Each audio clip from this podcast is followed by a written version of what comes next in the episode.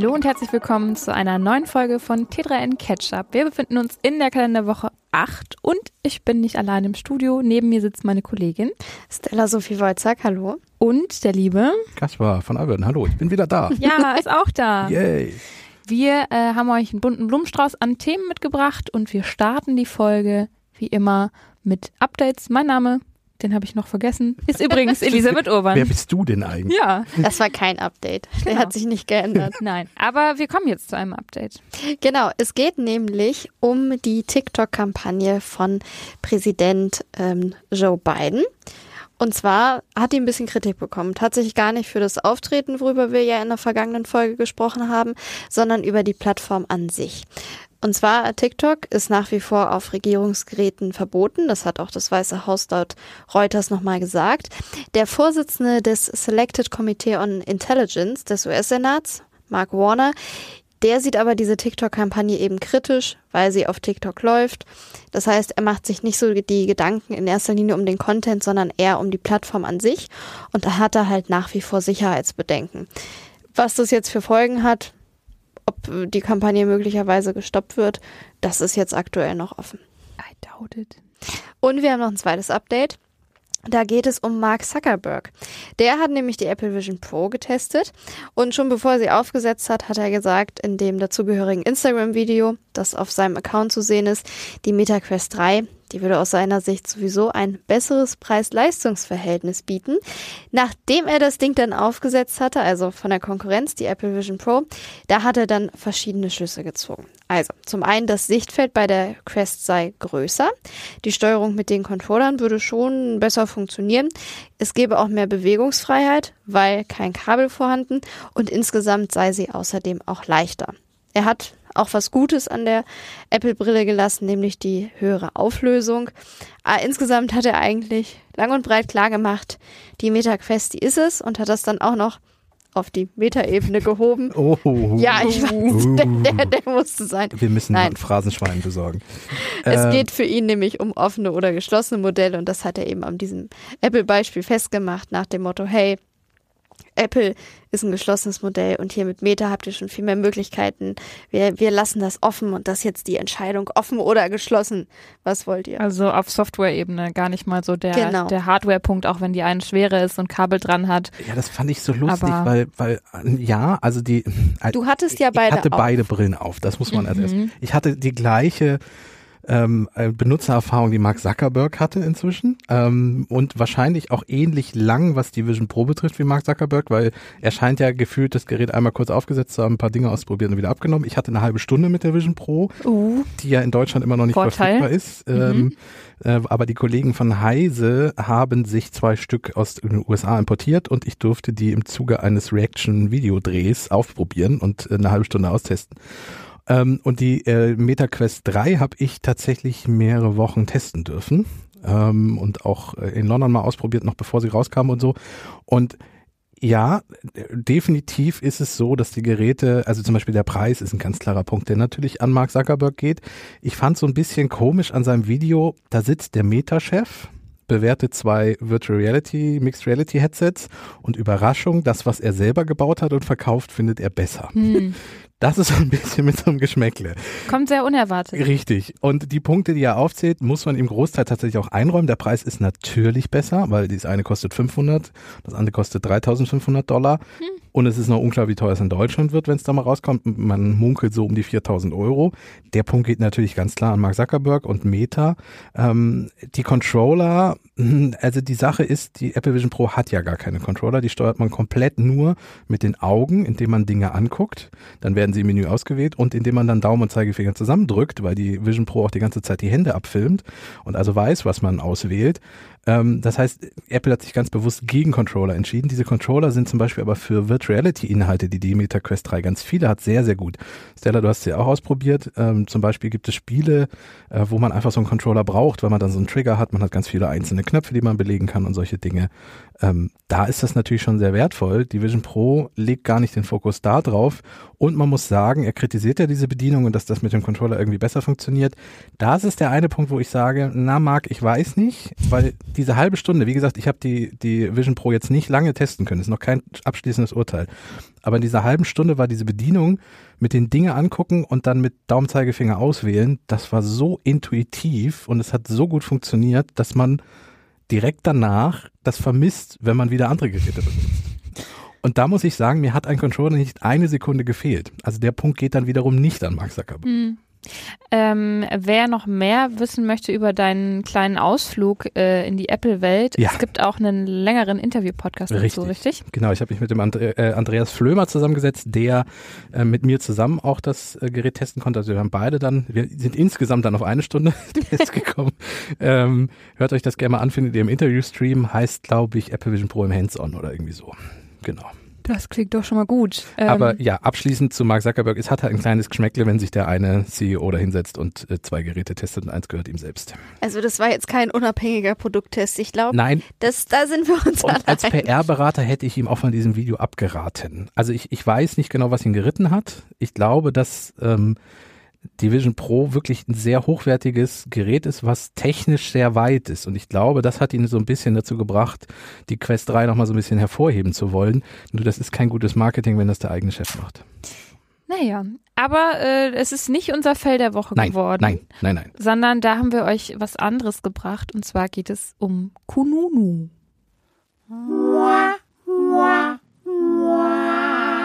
Der Fail der Woche. Was ist denn Kunun, Kununu oder Kunununu? Kununu. Okay. Das ist eine Bewertungsplattform, die dafür bekannt ist, dass Arbeitgeber darauf anonym ihren äh, Arbeitnehmer darauf anonym ihren Arbeitgeber bewerten können. Richtig. Das ist das war jetzt auch so eine rhetorische Frage. Was ist das denn überhaupt? Das war eine Richtig. rhetorische. Nein, in dem Fall, äh, äh, das muss man vielleicht mal transparenter Podcast. Ich mache das immer mal wieder, dass ich mich hier doof stelle. äh, aber das ist natürlich für die Hörerinnen und Hörer, weil ich muss gestehen, ich kannte Kununu, weil ich darüber mal geschrieben habe und auch äh, gelesen habe. Ich bin jetzt aber niemand, der großartig permanent in der Arbeitswelt unterwegs ist. So heißt ja auch das, das Ressort, was bei uns in dem Bereich irgendwie so angesiedelt ist. Und ich hätte jetzt auf Anhieb, ohne dass ich da selber mal was, ich hätte es nicht gewusst. Deswegen habe ich jetzt gerade den Doofen gespielt und diese Frage gestellt. Also, für Interessenten ist die Plattform jedenfalls eine hilfreiche Möglichkeit, einfach um einen Einblick in eine Firma zu bekommen, beispielsweise wenn sie überlegen, dort anzufangen Genau. oder auch mal einen Überblick zu haben über den eigenen Arbeitgeber, wie der eben anonym bewertet wird. Und Unternehmen sind sich dieser Relevanz, die die Plattform mittlerweile hat, auch durchaus bewusst. Ähm, zum Beispiel intern wird auch bei manchen Mitarbeiterinnen aktiv nach Bewertung gefragt dieses, äh, sagen wir mal, die Relevanz und die Anonymität, die haben jetzt aber eben für Probleme gesorgt, denn ein Unternehmen wollte sich damit nun gar nicht zufrieden geben und eigentlich mal wissen, wer denn da die negativen Kommentare geschrieben hat. Elli, du hast dir das nochmal ein bisschen genauer angeguckt. Richtig. Eine Arbeitgeberin aus Hamburg ist vor das Hanseatische Oberlandesgericht gezogen. Äh, wir dröseln den Fall mal kurz im Schnelldurchlauf auf. Es ist ein Krimi. Ich sag's Ui, euch. True Crime wieder mal. Genau. Die Unternehmerin hatte Ende 2023 mehrere negative Bewertungen bekommen. Ähm, man kann die auch tatsächlich, wenn man die Gerichts, das Gerichtsurteil sich anschaut, kann man diese Bewertungen im Wortlaut einsehen und findet darüber auch raus, wie dieses Unternehmen heißt und so. Und da sind einige schlechte Bewertungen auf der Kununu-Seite von dem Unternehmen. Bei zwei dieser Bewertungen, die jetzt eben auch Gegenstand dieser Klage wurden, ähm, hat sie aber an der Echtheit gezweifelt und Kununu aufgefordert, diese Bewertungen zu löschen, weil sie gesagt hat, ich bin mir nicht sicher, so ähm, ob die Personen überhaupt bei mir gearbeitet haben, löscht das bitte. So. Kununu hat von ihr daraufhin einen Nachweis verlangt, dass tatsächlich eine Rechtsverletzung vorliegt durch diese Bewertungen und ähm, dass dadurch eine Löschung gerechtfertigt würde. So. Diesen Nachweis hat sie Kununu zufolge aber niemals abgeschickt bzw. nicht geliefert. Also hat Kununu gesagt, gut, wir lassen äh, die negativen Bewertungen erstmal bestehen, weil die Dame hat uns nicht genügend Material geliefert, als dass wir sie löschen würden. Kununu hat sich aber auch an die User, die diese Bewertungen verfasst haben, gewandt und um Nachweise gebeten, dass die Personen tatsächlich im genannten Unternehmen gearbeitet haben, also Gehaltsnachweise zum Beispiel. Mhm. Nur um das einmal klar zu machen, das heißt, die Arbeitgeberin in dem Fall sollte nachweisen, dass die Personen dort nicht gearbeitet haben. Und die Personen, die die Bewertung geschrieben haben, sollten nachweisen, dass sie dort gearbeitet ja, haben. beziehungsweise auch, dass die Anschuldigungen, die in dieser anonymen Bewertung drin sind, dass die haltlos seien. Also zum Beispiel, weiß ich nicht, ich habe es jetzt nicht gelesen, die Bewertung, aber zum Beispiel. Dass es äh, da furchtbar kalt war in, genau, in, in den Räumen so, oder und, so. Oder das Fitnessstudio war doof. Und sie schreibt, wir haben gar kein Fitnessstudio. Das, das kann, steht da nicht drin, das nein, ist ein Beispiel. Genau, ein Beispiel. Das Fitnessstudio, wir haben gar kein Fitnessstudio. Das wäre so ein Beweis, dass da irgendwas nicht stimmen kann. So. Aber hat sie nicht erbracht. Genau. Und ähm, Daraufhin hat Kununo eben diese Gehaltsnachweise auch bekommen und sie geschwärzt weitergeleitet an die Unternehmerin. Also nicht die Klarnamen verraten, aber schon gesagt, guck mal, hier wurden uns Nachweise geliefert, dass die Personen tatsächlich mal bei dir gearbeitet haben. Das hat aber der Unternehmerin nicht gereicht und sie hat zunächst vom Landgericht Hamburg geklagt, was allerdings befunden hat, dass Kununu im Recht ist. Also sind wir jetzt quasi vom Hanseatischen Oberlandesgericht eine Stufe drüber gelandet und eben dieses Oberlandesgericht hat vor ein paar Tagen im Eilverfahren entschieden, bei schlechten Bewertungen soll Kununu auf Anfrage von Unternehmen künftig die Klarnamen der Nutzerinnen teilen oder die Bewertungen schlichtweg löschen. Und damit sind wir jetzt beim Fell der Woche, weil, weil das die Idee von Kununu ja aushebelt. Jetzt kann man. Moment. Naja, also Findest du nicht? Doch, doch, aber das Ding ist noch nicht durch. Ach so, okay. Sondern der Fail zieht sich noch ein bisschen weiter. Es ist jetzt nämlich so, dass beispielsweise die CEO Nina Zimmermann von Kununu gesagt hat, Moment mal, die Anonymität der NutzerInnen, die hat für uns oberste Priorität und auch wenn jetzt dieses Eilverfahren das Ganze so gesprochen hat, gehen wir jetzt vor die nächsthöhere Instanz, nämlich ins Hauptverfahren. Und da will Kununu die Entscheidung prüfen lassen. Das heißt, das ist erstmal nur vorläufig gültig. Und Kununu sagt auch, wir schützen nach wie vor unsere NutzerInnen eben der Plattform, die die Bewertung abgeben. Okay, also auch noch nicht und geben und keine Klarnamen raus. Ja. Also so gesehen ist der Fall eigentlich Krimino kriminologisch noch nicht gelöst, würde ich sagen. Richtig, aber ähm, so diese, also diese vorläufige Entscheidung, die man da liest, die würde eben schon das Konzept von Kununu erheblich beschädigen, weil es darum geht, dort eben anonym Bewertungen hinterlassen zu können. Es ist ein bisschen natürlich muss man, wenn man diese Bewertungen liest, das kenne ich auch selber von Arbeitgebersuchen, muss man so ein bisschen gucken, in welchem Verhältnis stehen die zueinander. Und wenn da einer so eine richtig blöde Bewertung reinhaut, aber sechs andere schreiben, naja, aber äh, ich fand es da eigentlich ganz gut, dann kann man sich als Leserin natürlich sein Teil dazu denken und sollte das auch immer so ein bisschen ins Verhältnis setzen. Aber insgesamt finde ich die Möglichkeit, anonym einen Arbeitgeber und eine Arbeitgeberin zu bewerten, super, super wichtig, weil da kommen oft auch Themen raus, die vielleicht in der Firma nicht aufgelöst werden konnten. Genau. Und wenn, wenn ein Unternehmen da sagt, wir sind nicht kompromissbereit oder wir, wir beharren auf unserem Standpunkt oder sowas, und es passiert halt immer wieder, und dann liest, liest man mehrere solche Bewertungen, überlegt man sich vielleicht zweimal, ob man da auch arbeiten möchte.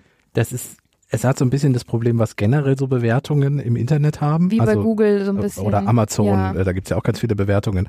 Ähm, ich, ich sehe den Punkt ganz stark, dass man, dass die Anonymität einen wichtigen Punkt hat, um tatsächlich mal den Arbeitgeber bewerten zu können, weil man dann natürlich in dem etwas geschützteren Rahmen ist. Andererseits öffnet das ja auch, und das ist ja auch mit ein Argument von dieser Arbeitgeberin, äh, Betrug äh, Tür und Tor so ein bisschen, ähm, weil sie ja sagt, er kann ja jeder irgendwie eine Bewertung abgeben. Es mhm. stimmt ja vielleicht gar nicht, dass der bei mir war. Ja, kann ähm, ja auch dann Rufmord sein. Also genau, aber es geht ja auch in die andere Richtung. Ihr habt ja gerade auch schon erzählt, dass Firmen gerne mal bewusst solche Bewertungen von aktuellen Arbeitnehmern bei sich ein, äh, also wirklich jetzt nicht hingehen und sagen, du musst mir jetzt eine Bewertung schreiben, schreiben, aber zum Beispiel sagen, es wäre schon ganz lieb, wenn ihr uns da eine kleine Bewertung irgendwie da lasst und so.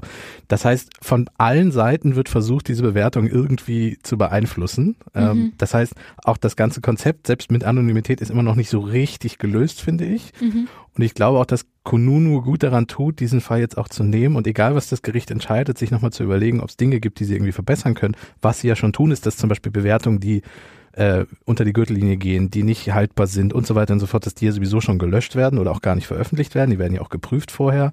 Ähm, aber auch da muss man mal gucken, dass man das irgendwie so ein bisschen verbessert, weil ich glaube, so richtig funktioniert das System aktuell noch nicht. Es sind ja auch unterschiedliche Paar Schuhe. Also das eine ist ja, ich habe dort gearbeitet und schreibe eine böse Bewertung, die nicht stimmt. Ja. Das andere ist, ich habe dort nicht gearbeitet und denke mir was aus. Und was mir noch bei dem Thema Anonymität wichtig ist, es ist ja so schreibt die Kununu-CEO Zimmermann, auch so, dass die Portale gesetzlich dazu verpflichtet sind, diese Anonymität zu gewährleisten. Mhm. Also es ist ja nicht nur deren Bestreben, sondern es soll ja auch so sein, dass jemand, der eben anonym davon ausgeht, etwas zu teilen und das quasi die Basis ist, auf der er das teilt, das auch gewährleistet bekommt. Das ist ja auch ein wichtiger Aspekt dabei. Ein, einen letzten Punkt noch, den ähm, Elli, du hast einen LinkedIn-Post geteilt mit uns vorhin in der Redaktion äh, von von Isabel Jasmin Emi Gabor. Genau, die hat nämlich auf LinkedIn ähm, was sehr Schönes geschrieben, wo also ich will auf diesen Abschlussgespräch Punkt hinaus. Ja. Sie hat sie hat geschrieben ähm, Kununu ist das Exit-Gespräch für alle, die kein Exit-Gespräch bekommen. Ganz und das genau. war das, was ich ja. vorher noch angesprochen habe, dass es einfach teilweise, finde ich, sehr spannend war, Bewertungen zu lesen von Unternehmen, wo ganz klar äh, sichtbar wurde, dass viele Leute das Gleiche quasi in den Bewertungen ja. moniert haben und eine, eine fehlende Bereitschaft vom Unternehmen gekennzeichnet haben durch ihre Bewertungen, auf gewisse Dinge einzugehen. Wenn da immer wieder das Gleiche kommt von unterschiedlichen Leuten, auch die Bewertungen sind unterschiedlich geschrieben worden oder so, dann ist das was, was eigentlich dem Unternehmen selbst zu denken geben sollte, anstatt dass man da irgendwie dann drauf geht und sagt, nein, wir möchten das alles gelöscht haben oder so. Genau, also, also und auch, dass man ein Exit von einem Mitarbeiter oder einer Mitarbeiterin auch als Chance so ein bisschen versteht. Äh, auch dieses Exit-Gespräch, was du gerade angesprochen hast. Ich kenne viele Firmen, die das A entweder gar nicht führen oder B, wenn sie es führen, auch kein, keine Konsequenzen daraus für sich irgendwie mitnehmen. Also du hast in dem Moment ja die Chance, dass du da jemanden hast, der für dich ein, zwei, drei, vielleicht viele Jahre gearbeitet hat, für sich entschieden hat, woanders hinzugehen, also wenn die Person selber geht, oder du vielleicht entschieden hast, das passt nicht mehr, also wenn du die Person hast gehen lassen müssen, versteht, was ich meine, ähm, dann hast du da jemanden, der nicht mehr an dich gebunden ist, zum Beispiel an Hierarchie und ähnliche Dinge, und jetzt mal offen sagen kann, warum diese Entscheidung zum Beispiel von dieser Person gekommen ist und was die Gründe dafür waren. Und ob das Gründe sind, die vielleicht in der eigenen Firma geändert werden müssen. Es gibt natürlich immer persönliche Gründe. Ich will unbedingt näher an meine Familie ranziehen. Da kann eine Firma nichts machen. So. Klar. Aber es gibt auch so Dinge wie, äh, es wird ganz viel gelästert oder das Gehalt ist viel zu gering oder die Ausstattung im Büro ist blöd und so. Das anzunehmen als Feedback und dann versuchen, ob man die Dinge vielleicht verbessern kann, um auch in Zukunft vielleicht andere Kündigungen zu verhindern, das ist ja eine Chance, die ganz viele immer nicht wahrnehmen als Firmen. Mhm. Ja. Ähm, ich habe den LinkedIn-Post gerade nochmal aufgerufen. Also Isabel ist auch die Co-Founderin des Ad Girls Club, falls das jemand da draußen was von euch sagt. Und sie schreibt zum Beispiel, denn auch wenn die Bewertungen teilweise unschön sind, sind sie für viele Unternehmen, in Klammern leider, das einzige ehrliche Feedback, das sie je erhalten werden. Und am Ende lebt wirklich jede Bewertungsplattform von der wahren Mitte, der Mischung aus gefälschten Fünf-Sterne-Kommentaren und gehässigen Ein-Sterne-Kommentaren. Kununu von den Bewertungen der CEOs oder People and Culture Abteilung und der von Mitarbeitern, die ihren Frust im Kommentarfeld abladen. Und sie sagt, diese Mitte könnte eben durch dieses Urteil bald fehlen und damit auch die Authentizität, die solche Plattformen überhaupt erst ausmacht. Ja. So. Alles gesagt dazu, oder? Genau, also da hat sie wirklich ähm, gute Worte gefunden. Und wir halten euch auf dem Laufenden, wie es in der nächsten Instanz für Kununu weitergeht. Aber ich würde sagen, damit schließen wir unseren Fail diese Woche ab und gehen in den Deep Dive.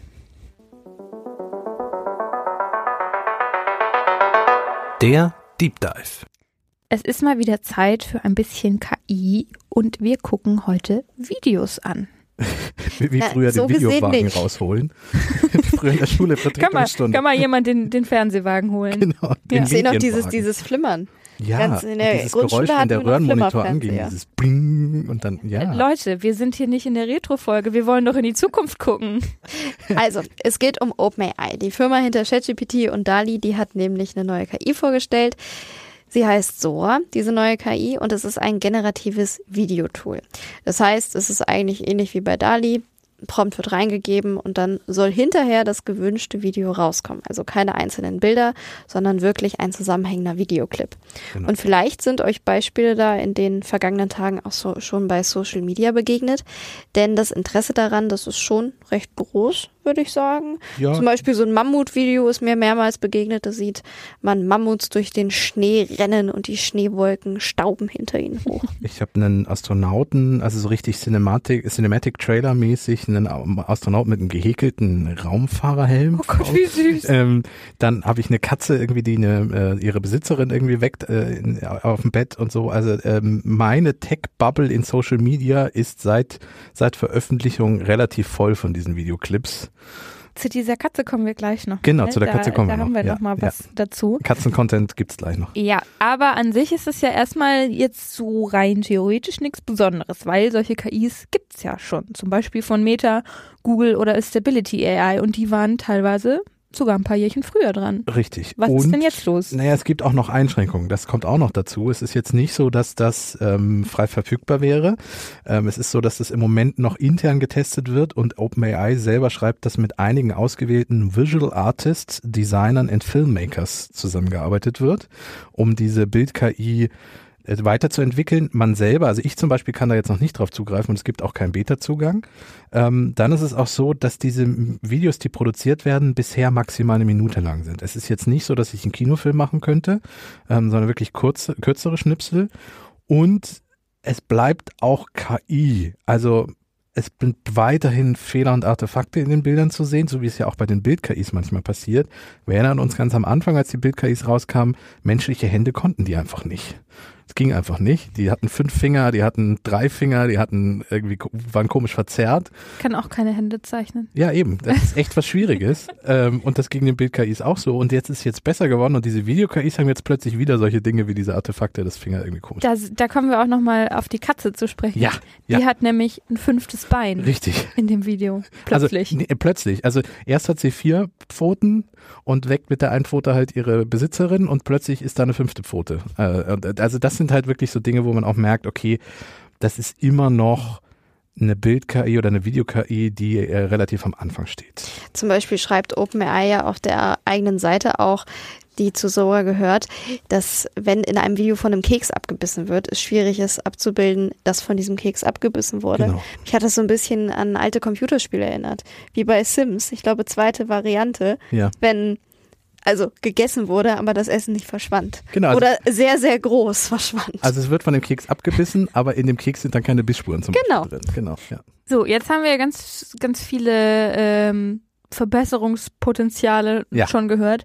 Aber warum ist es denn trotzdem cool? Äh, Du meinst, warum meine Tech-Bubble trotzdem so viel über diese Videos gerade Ja. äh, diskutiert? Ähm, mh, da muss man kurz verstehen, wo Videos, Video-KIs bisher waren. Wir reden ja eigentlich immer sehr viel über Text-KIs und Bild-KIs hier im Podcast. Ähm, bisher haben Bild- Bild-KIs es nur geschafft, wenige Sekunden an Video zu Hm. produzieren. Bei Stable Diffusion waren es zum Beispiel vier Sekunden und Ja. bei Metas Make a Video, man muss auch dazu sagen, es waren alles auch, also gerade bei Meta zum Beispiel war auch nur eine Demo-Version damals, ähm, da waren es fünf Sekunden. Es gibt aber zum Beispiel auch Anbieter wie InVideo AI, die arbeiten mit Stockmaterial, das fand ich auch ganz interessant. Das sieht dann eigentlich so aus, wirklich, als würden Stockvideo-Frequenzen nacheinander Mhm. geschnitten. Ich habe das eben noch mal kurz ausprobiert mit einem wirklich aufregenden Prompt, Sonnenaufgang in der Stadt. Frau geht mit Hund auf Bürgersteig spazieren, so war der in etwa. Ehrlich gesagt, die Frau war dann plötzlich mit dem Hund am Strand. Also es waren schon Videos und es war auch 45 Sekunden lang und da lag auch eine künstliche Stimme drüber. Manchmal ist dann trotzdem so Aber- ein kleines Upsi passiert. Was man äh, sagen muss, es gibt ja auch noch Hey Jen, was vergangenes Jahr auch für sehr viel Aufsehen gesorgt hat.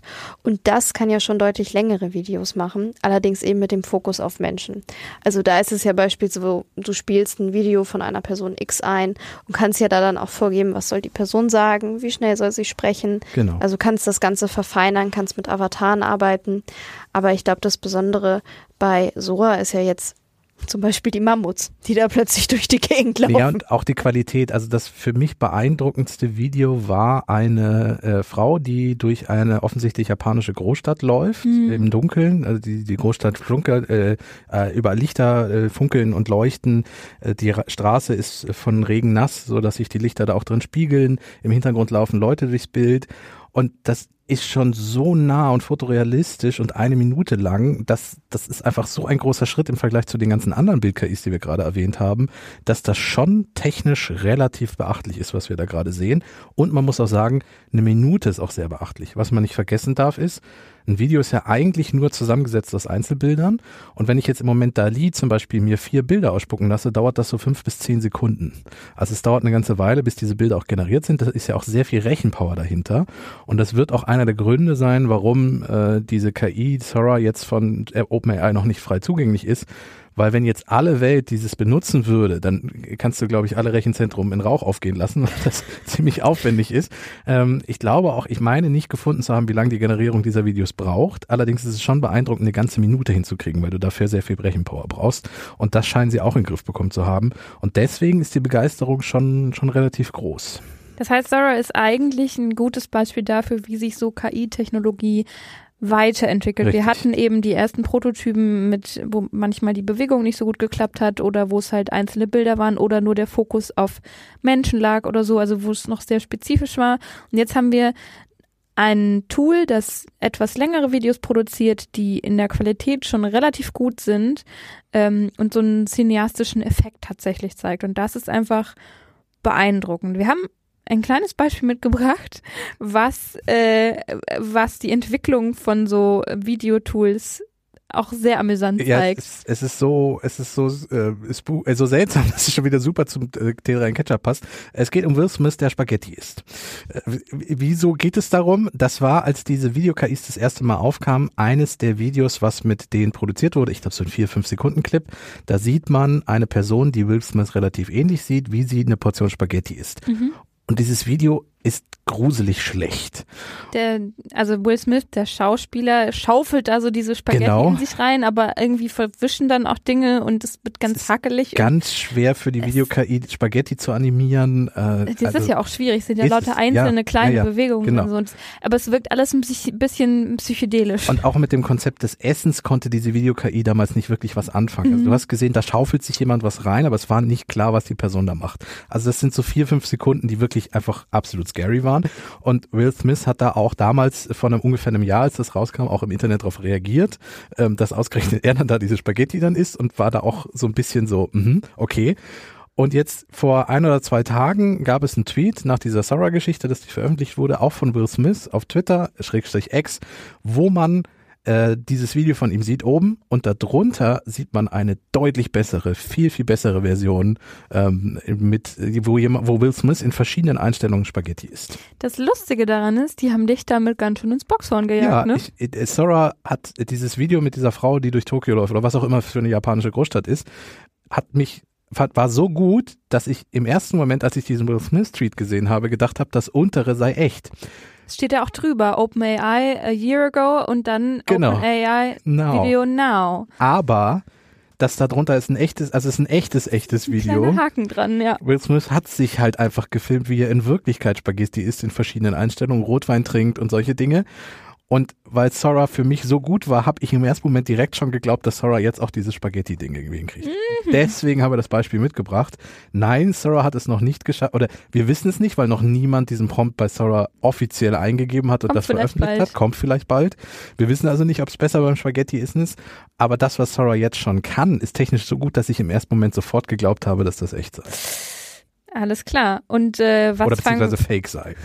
Also mit anderen Worten, wer einfach durch seinen Feed scrollt und diese Videos eingespielt bekommt, könnte sie wahrscheinlich durchaus als echt ansehen. Ja, und so Videos. Ja Jetzt das Beispiel mit Will Smith ist natürlich sehr auffällig. Ja, aber da sind wir ja auch beim großen Problem, was ja. diese ganzen Bild-KIs und Video-KIs betrifft. Ja, lass uns doch mal drauf schauen, was machen wir denn nun mit diesen Videos? Ja, also warum das Ganze? Warum das alles? Also abgesehen von der Sache, weil man es kann. Ja, und weil, weil man Smith beim Spaghetti-Essen zugucken möchte. Ähm, was ist so ein Anwendungsgebiet, wo sowas passieren könnte? Denn wir sehen es ja ein bisschen bei den Bild-KIs ja schon, die werden ja auch immer mehr eingesetzt. Äh, lustige Anekdote, wir haben hier um die Ecke vom Büro einen Falafelmann, wie wir ihn liebevoll nennen. Der hat seine ähm, Essensfotos an der Wand, wo man bestellen kann. Das ist eine große Tafel, wo man die Sachen bestellen kann. Und du bist dir ziemlich sicher, ne? Hundertprozentig. Die, die Burger und die Falafel. Du hast aber nicht gefragt. Das ist nein, nicht verifiziert. Aber entschuldige mal, ich, Ich habe schon so viele Prompts. Kasper, der von einem Spaghetti-Video ins Boxhorn gejagt Ja, wurde, nein. sagt jetzt, ich erkenne KI, wenn ich sie sehe. Diese Fotos von Merkst den du? Burgern sind, ich, ich, ich, ich, ich schwöre hier an dieser Stelle öffentlich, ich werde nächstes Mal, wenn wir bei ihm sind, ihn fragen, ob Mach das das. KI-Bilder sind. Macht das. Und er wird wahrscheinlich aus PR-Gründen Nein sagen. Genau, aber das ist hundertprozentig KI generiert. So, jetzt hätte man natürlich an seiner Stelle sagen können, entweder ich nehme irgendwelche Bilder von Burgern aus dem Internet, Hm, Stockbilder oder die so. man hätte bezahlen müssen, um sie da an die Wand malen zu können oder äh, drucken zu können. Zweite Variante, ich mache selber ein Fotoshooting, was aufwendig ist, beziehungsweise Geld kostet, Richtig wenn man viel Geld, Fotografen irgendwie ja. hat. Ähm, genau, und, und das sind so die zwei Möglichkeiten, die er. Und er hat Variante 3 gewählt und hat sich Fotos von Burger generieren lassen und da an die Wand geworfen. Kann man jetzt auch aus verschiedenen Aspekten seltsam finden und falsch, weil das ja nicht die echten Burger sind, die man da sieht, aber ja, Aber das sind jetzt nur Bilder. genau. Genau, aber äh, was Kaspar gerade anspricht, ist im Marketing auf jeden Fall ein spannender Bereich. Und zwar, wenn es um die Erstellung von eben Foodaufnahmen geht, die sehr kostspielig sein können, weil es muss genau fotografiert werden, das Licht muss stimmen, muss drapiert werden, kostet Zeit und Geld, ist das auf jeden Fall etwas, wo sich in der Vergangenheit jetzt schon mit KI gezeigt wird, okay, Unternehmen setzen das ein, die haben Lust darauf, die probieren das aus. Das können dann auch andere Inhalte sein, die nichts mit Essen zu tun haben. Also generell Essays, Social Media Postings, kurze Werbeclips. Das wären so die Sachen, wo ein Einsatz von sowas wie Zoa durchaus spannend sein könnte. Genau. Einfach, weil die Marketingabteilungen oder Verantwortlichen oder Unter Unternehmen generell damit auch Geld sparen können. Also auch für Erklärvideos, irgendwie für Einführungsvideos für Mitarbeiter. Dinge, die du halt einmal produzierst, die du häufig verwendest und die nicht super komplexe Szenen zeigen. Dafür wäre es ein Einsatzgebiet, was durchaus kommen könnte in der nächsten Zeit, sofern die Software freigegeben wird, etc. Ja, genau. Ah, Im Grunde alles, wofür heute schon Stockbilder benutzt werden. Ich meine, wir sehen ja immer wieder, es gibt ja diesen einen grauhaarigen Mann mit Bart, der immer lächelnd irgendwie die Kaffeetasse in der Hand Hide hat. the Pain Herald heißt Genau, der im, im, im Meme-Internet. im Meme-Internet und weil diese Person, von der geht's, ich weiß nicht wie viele, aber mehrere hundert Fotos in diesen Stockbildermaterialien, deswegen taucht er immer wieder auf, macht für verschiedenste Dinge Werbung und so. Der hat so ein richtig krasses weißes Zahnpasta-Lächeln Genau. und sieht aber dabei immer so ein bisschen gequält aus. Deswegen heißt er Hide the Pain Herald, weil er seinen Schmerz hinter diesem Zahnpasta-Lächeln versteckt. Richtig. Und man könnte jetzt mit so Bild und später dann auch Video-KIs einfach sagen, ich lasse mir ganz explizit was Neues generieren, was für diesen Moment dann wirklich einzigartig ist. Jetzt kann man darüber diskutieren, wie weit das einzigartig ist, weil man das ja mit was füttert und die Ergebnisse sind auch alle immer ein bisschen ähnlich. Ich habe ja nicht ohne Grund die Burger als KI erkannt, die da an der Wand hängen, weil die ja schon immer auch eine eigene Ästhetik haben. Äh, aber es ist natürlich schon ein bisschen vielseitiger als so eine Shutterstock-Datenbank, wo fünfmal der gleiche Mann irgendwie drin ist. Allerdings fände ich es dann auch ein bisschen schade um die Meme-Kultur. Ja, Da müsste ich, da, also das, das, da hätte ich dann schon ein bisschen Bedenken. Ich- Da, da sind wir ja noch nicht. Ich mache einen Blog mit äh, KI-Foodbildern. Das äh, Und dann machen wir Memes. machen wir. Memes daraus. Bevor ihr das macht, lasst uns noch einmal zurückkommen, nämlich zu den Sachen, die da wirklich ein bisschen kritisch sein Ja. könnten. Genau. Es geht Denn um Rechte. Was unter anderem, aber was passiert auch mit der Filmbranche beispielsweise, wenn aus einer Minute plötzlich deutlich mehr Minuten werden? Ja, und die auch technisch immer besser werden. Also wir haben ja schon gesagt, dieses, dieses vor einem Jahr, dieses Spaghetti-Essen-Video ist verstörend, weil es halt nichts mit Spaghetti-Essen zu tun hat. Äh, inzwischen glaube ich, dass Sarah das so gut hinkriegen würde, dass das funktioniert. Aber wie gesagt, diese Frau, die durch äh, diese asiatische Großstadt läuft, ist ja schon wirklich beeindruckend.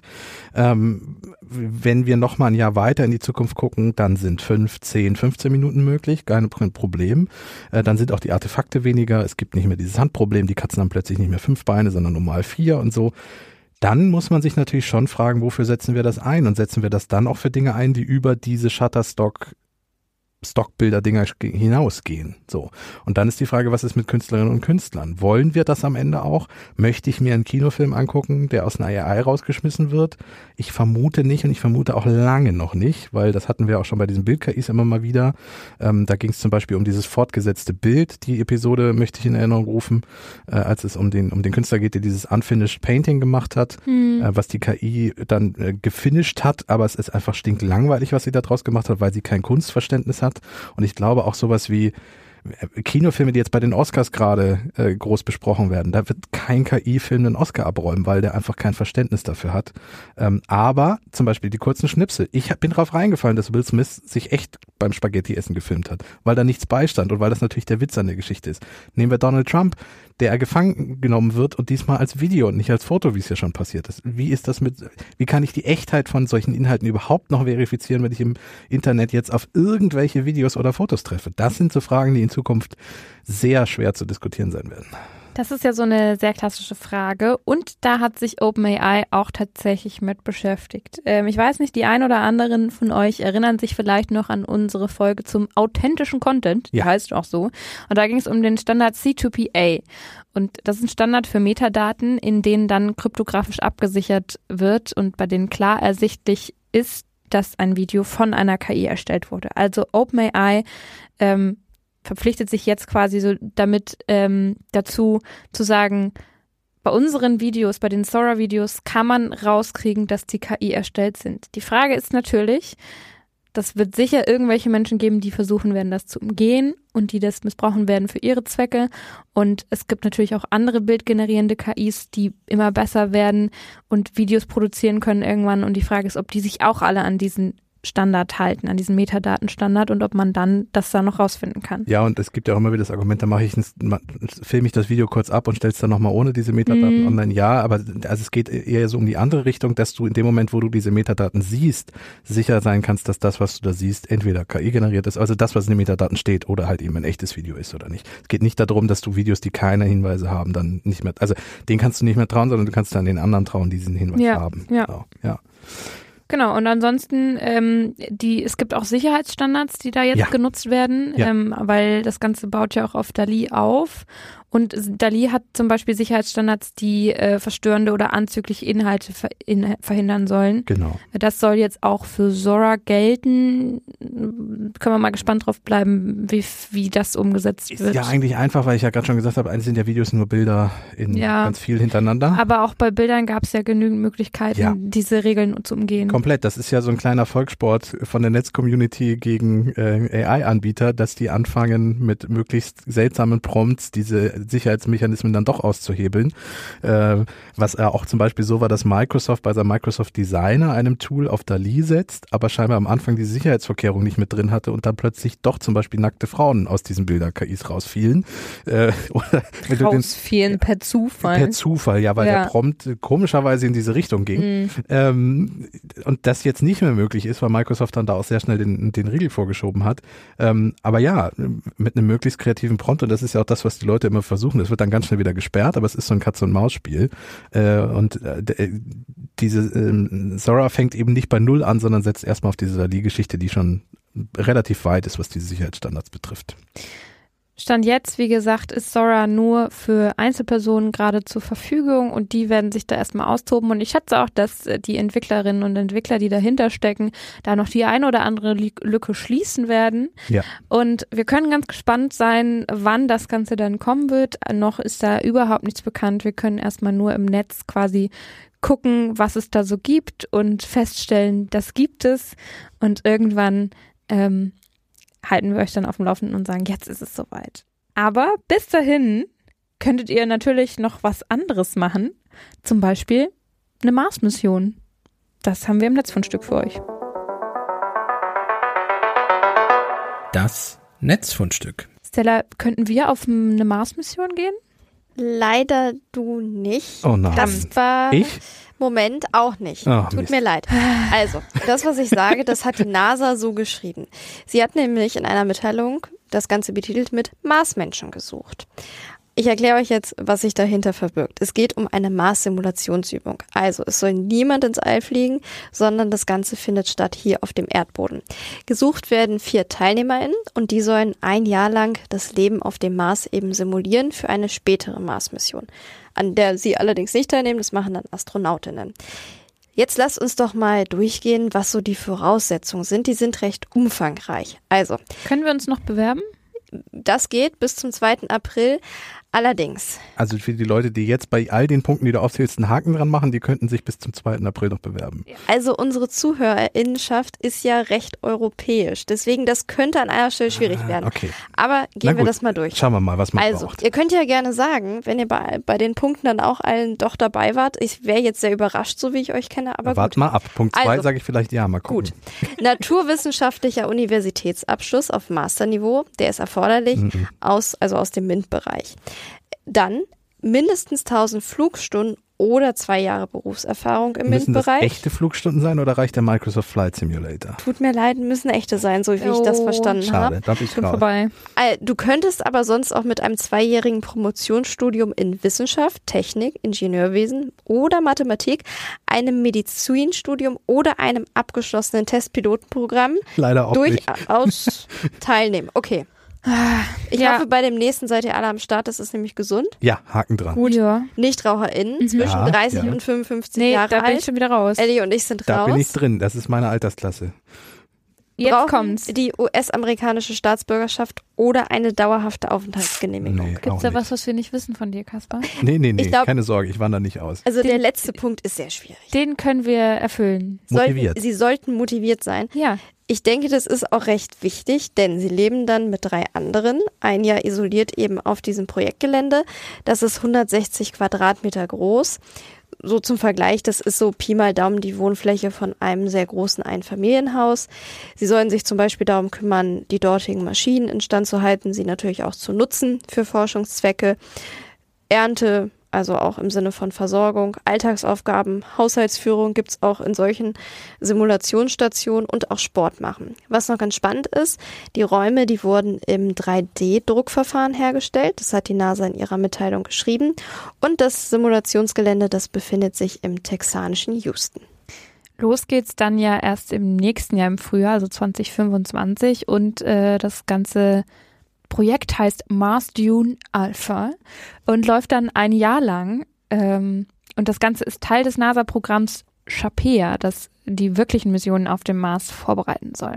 Und Genau. Dieser quasi jetzt ausgeschriebene Teil ist der zweite Teil von insgesamt dreien. Und die sollen dann eben die nächste Mars-Mission vorbereiten. Und die erste Mission, die läuft seit Juni 2023.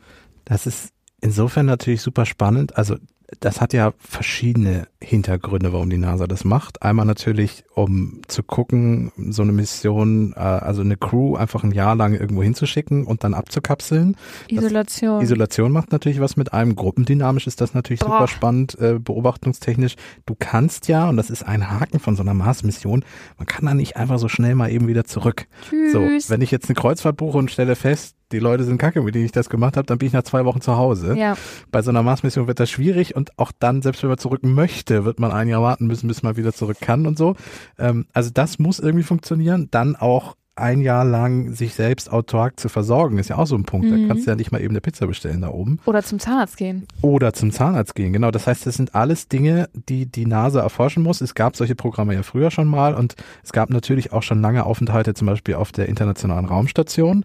Aber das ist ja nicht zu vergleichen mit so einem Planetenaufenthalt. Mhm. Und das ist natürlich all das, was man damit miterforschen möchte. Und ich glaube auch, ähm, wenn man dieses, diese Stellenausschreibung, äh, wenn man sich da bewerben möchte und all diese Punkte irgendwie als Haken dran setzen kann, ich glaube, man muss da auch Lust drauf haben, dass man so ein bisschen Big Brother mäßig die ganze Zeit beobachtet und analysiert wird. Da muss man, glaube ich, Spaß dran haben. Das stimmt. Wo du es gerade sagst, es wird auch vergütet, weil die Zeit äh, kannst du natürlich nicht Ja, irgendwie deinem. Es, es gibt Beruf zum Glück auch Geld beispielsweise dafür. nach. Ja, ja, ja, ja. Es ist nicht so, dass man das freiwillig machen muss. Du solltest es freiwillig machen. Ja, nein, äh, äh, Entschuldigung, frei- freiwillig ist das falsche Wort. Äh, Ehrenamtlich. Ehrenamtlich, genau, das war das Wort, was ich suchte. Ehrenamtlich auf Mars-Mission. Das ist doch auch mal eine Idee für so ein Sabbatical oder so, Mit- ne, Leute? Mit Open Source Soft und Hardware. Ja, na, man muss ja auch, also das, ich finde das spannend, ähm, wir können ja irgendwie auch nochmal genauer uns das angucken, wie dieses äh, Gelände dann aussieht, weil es soll ja dem Mars nachempfunden sein. Und das finde ich super spannend, wie man sich dann da bewegt, wie, wie, wie ist so die Ist Temperaturbedingungen. Kein Lob an Houston, Texas, oder? Dass das aussieht wie auf dem Mars. Ja, bei, also in, in Texas da ist ja, im, das ist ja prädestiniert für die NASA schon, dass da viel diverse Wüste Sachen und karg durchgeführt und werden. teilweise sogar auch roter Sand. Also es sieht dem Mars tatsächlich schon sehr ähnlich, das stimmt schon. Genau, man soll übrigens dort auch Sport machen können. Also Genau. ähm, Ja, auch müssen wahrscheinlich, Ja, aber ja, man ja. muss sich auf so einer der Mission ja fit schon. halten in Ja. dem Jahr. Das macht man ja auch auf der ISS, äh, dann auf irgendwelchen äh, Home-Trainern da irgendwie Sportgeschichten. Guck mal, du hast auf diesen 160 Quadratmetern eine vertikale Farm für den Anbau von Salat, zwei Badezimmer, ein Raum für die medizinische Versorgung, da wäre meine Zahnarztfrage geklärt, ein Bereich zum Entspannen und mehrere Arbeitsbereiche. Ja, aber da, der Testpilot, der mit dir da, äh, die NASA-Mission mitmacht, der muss hier dann in den Zähnen rumbohren. Das ist nicht so, dass ein Zahnarzt da durch die Gegend läuft. Ja, Die aber Frage ist noch vielleicht können wir jemanden anrufen, so per Videocall. Nee. Und gut, per Videocall machen es, Sie das mal so. Es können ja Leute teilnehmen, die Medizin studiert Ich wollte gerade sagen, die werden Ja. wahrscheinlich, also ich hoffe auch, dass man einen Arzt oder eine Ärztin mit da hochschickt. Das wäre vorteilhaft. Ja, aber überleg mal, dann hast du da jemanden, der seit x Jahren in der Gynäkologie tätig ist und ähm, Die Person ausgewählt wird, weiß ich jetzt nicht. naja, also, das ist auf alle Fälle ein spannendes Fundstück gewesen. Wir kehren aber jetzt für die gute Nachricht bitte nochmal zurück auf die Erde.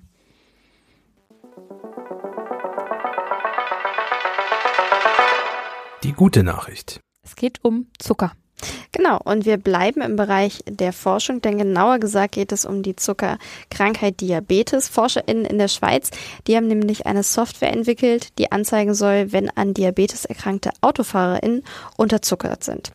Die Studie, jetzt kommen erstmal ein paar Namen, wurde durchgeführt vom dem Inselspital, dem Universitätsspital Bern, der Universität Bern, die haben sie geleitet und beteiligt waren zum Beispiel auch ähm, die ETH Zürich und die Universität St. Gallen. Was ist das jetzt, worüber ich ja eigentlich spreche, nachdem ich die ganzen Namen vorgelesen habe? Es geht um eine Software, die mit modernen Sensoren in modernen Autos arbeitet.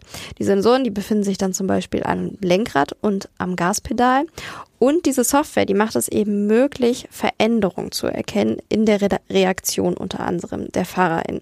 Denn wenn jemand unterzuckert ist, wirkt sich das beispielsweise darauf aus, wie schnell er auf etwas reagiert. Sprich, wie er bremst oder teilweise ist es auch so, die Leute neigen dann zu ruckartigen Lenkradbewegungen. Und all das erkennt diese Software, kann daraus eben schließen, Moment, Unterzuckerung und gibt dann einen akustischen Hinweis, der dafür sorgen soll, dass die FahrerInnen eben aus Sicherheitsgründen anhalten. Aktuell wird die Software auch noch weiterentwickelt. Es wird nämlich geschaut, ob die vielleicht auch bei anderen Krankheiten eingesetzt werden kann oder auch beim Thema Alkohol im Straßenverkehr. Was ich super spannend finde, ist, wie wurde das Ganze denn getestet? 2021 ging es damit schon los. Da wurden nämlich erstmal Untersuchungen gemacht, wie eigentlich AutofahrerInnen sich mit Unterzuckerung verhalten. Damals hat man Probandinnen bewusst, aber auch medizinisch begleitet in die Unterzuckerung gebracht durch Insulin und hat dann sie auf einer abgesperrten Strecke fahren lassen. Jetzt hat man auch, als man die Software getestet hat, das Ganze in einem Waffenplatz im schweizerischen Thun oder eher gesagt auf einem Waffenplatz gemacht. Also einen Sprich, abgesperrten. Genau, Gelände. da waren keine anderen Verkehrsteilnehmer und auch wichtig, immer von FahrlehrerInnen begleitet. Also falls was ist, damit eben eine Person eingreifen kann. Und der Testablauf war dann, in dem Video, was ich beispielsweise gesehen habe, ist da die Probandin eingestiegen. Hinten saß so ein kleines Medizinteam, die haben dann das Insulin gegeben. Der Spiegel wurde die ganze Zeit kontrolliert. Die Probandin hat ihn aber nicht gesehen, weil sonst könnte es ja auch sein, du siehst, oh, Blutzucker sieht grad sinkt. schlecht aus. Genau. Ja, ja, Jetzt muss Musst du jetzt dich noch zu konzentrieren. Genau. oder so, ja. Das heißt, die saßen eben hinten, Fahrlehrer daneben und dann ist sie eine Strecke gefahren. In dem Video ist beispielsweise zu sehen, dass sie, ähm, als der Blutzuckerspiegel sinkt, eine Möglichkeit zum Abbiegen nicht nehmen kann. Ja. Oder auch, das wird in dem Video gesagt, sie antwortet dann recht patzig, als das Auto ihr sagt, dass jetzt doch mal hier bitte ranfahren ist, was eben auch eben ein Symptom für Unterzuckerung sein kann. Aber die Testdurchläufe, die wurden nicht nur gemacht quasi im gesicherten Gebiet, sondern es soll auch eine Studie gegeben haben an 30 erwachsenen Personen, die unter realen Bedingungen die Software eben getestet haben. Und was man vielleicht noch dazu sagen kann, die, es gab auch noch eine Kamera, die so auf die Augen geguckt hat. Das ist ja jetzt schon in äh, einigen modernen Autos auch so, dass man Sensoren hat, die merken, wenn man langsamer reagiert oder so. Dann Ja, Oder die Augen so, wieder so schwer werden. Genau, dann ja. kriegt man so ein kleines Kaffeesymbol auf, auf dem Display und, Ja, und auch wollen sie nicht teilweise nochmal auch anhalten. da akustische Warnung und Ja. äh, Zeit für eine Pause und so. Ähm, ja, also ist nur logisch, dass man solche Systeme in die, in die Richtung dann weiterentwickelt, dass auch sowas dann beachtet wird, weil das ja auch, also nicht nur Zuckerkranke, auch wenn man ähm, lange nichts gegessen hat, sinkt ja auch die Konzentration und solche Dinge. Es ist ja auch nicht verkehrt, auch nicht Diabeteserkrankte entsprechend zu kontrollieren. Aber eine Einschränkung, es funktioniert nur bei modernen Autos, wobei auch nicht so ganz beschrieben ist, wie modern ein Auto sein muss, Ja, also wie aktuell die Sensoren Niveau, wo eben dann sein auch solche müssen. Müdigkeitsassistenten drin sind, nehme ich mal stark an. Ja. ja. Aber das ist eben natürlich eine Einschränkung, weil die müssen sich ja die Person auch erstmal leisten können, damit da die Software funktioniert. Und das Problem, Nicht nachrüstbar, ich werde es in meinem Auto nicht nachhaben können und so. Nee, mit dem Oldtimer könnte das schwierig werden. Also ich finde, es ist auf jeden Fall ein guter Vorstoß für ein Thema, was gar nicht so publik ist, was aber total alltäglich ist. Ja, stimmt. Ähm, und wir können uns ja jetzt mal überlegen, ob man vielleicht auch in so einem Mars Rover, wenn man den fährt, dass man, ob man dann auch seinen Zucker kontrollieren muss. Hm, weiß nicht. Ich weiß ja nicht, wie die da mit Lebensmitteln ausgerüstet Du kannst ja sind, deinen ob Salat da, züchten. ob es da um Alkoholtests gehen wird auf dieser Mars-Mission. Da stand gesund. Also Diabetiker werden wahrscheinlich Stimmt, und Diabetikerinnen werden wahrscheinlich Stimmt. nicht mitfahren Erst können. mal- Wahrscheinlich erstmal ohne nicht. Vorerkrankung. Ja. Also, das war's von uns für heute. Wir haben äh, ganz viel über KI-Videos gesprochen. Wir hatten einen wilden Kriminalfall beziehungsweise Gerichts ein, ein, ein, Gerichts ein Gerichtskrimi. Ähm, wir waren auf dem Mars mit euch und jetzt zum Schluss haben wir noch kurz äh, darauf aufmerksam gemacht, dass der Zucker beim Autofahren auch eine sehr spannende Komponente sein kann. Und damit hoffen wir, dass euch die Folge gefallen hat. Wenn das so war, gebt uns gerne eine Bewertung und lasst uns äh, Feedback da. Empfehlt uns auch gerne weiter. Und ansonsten bleibt mir nur zu sagen, fahrt vorsichtig, passt auf euch auf und bis zum nächsten Mal. Tschüss. Tschüss. Tschüss.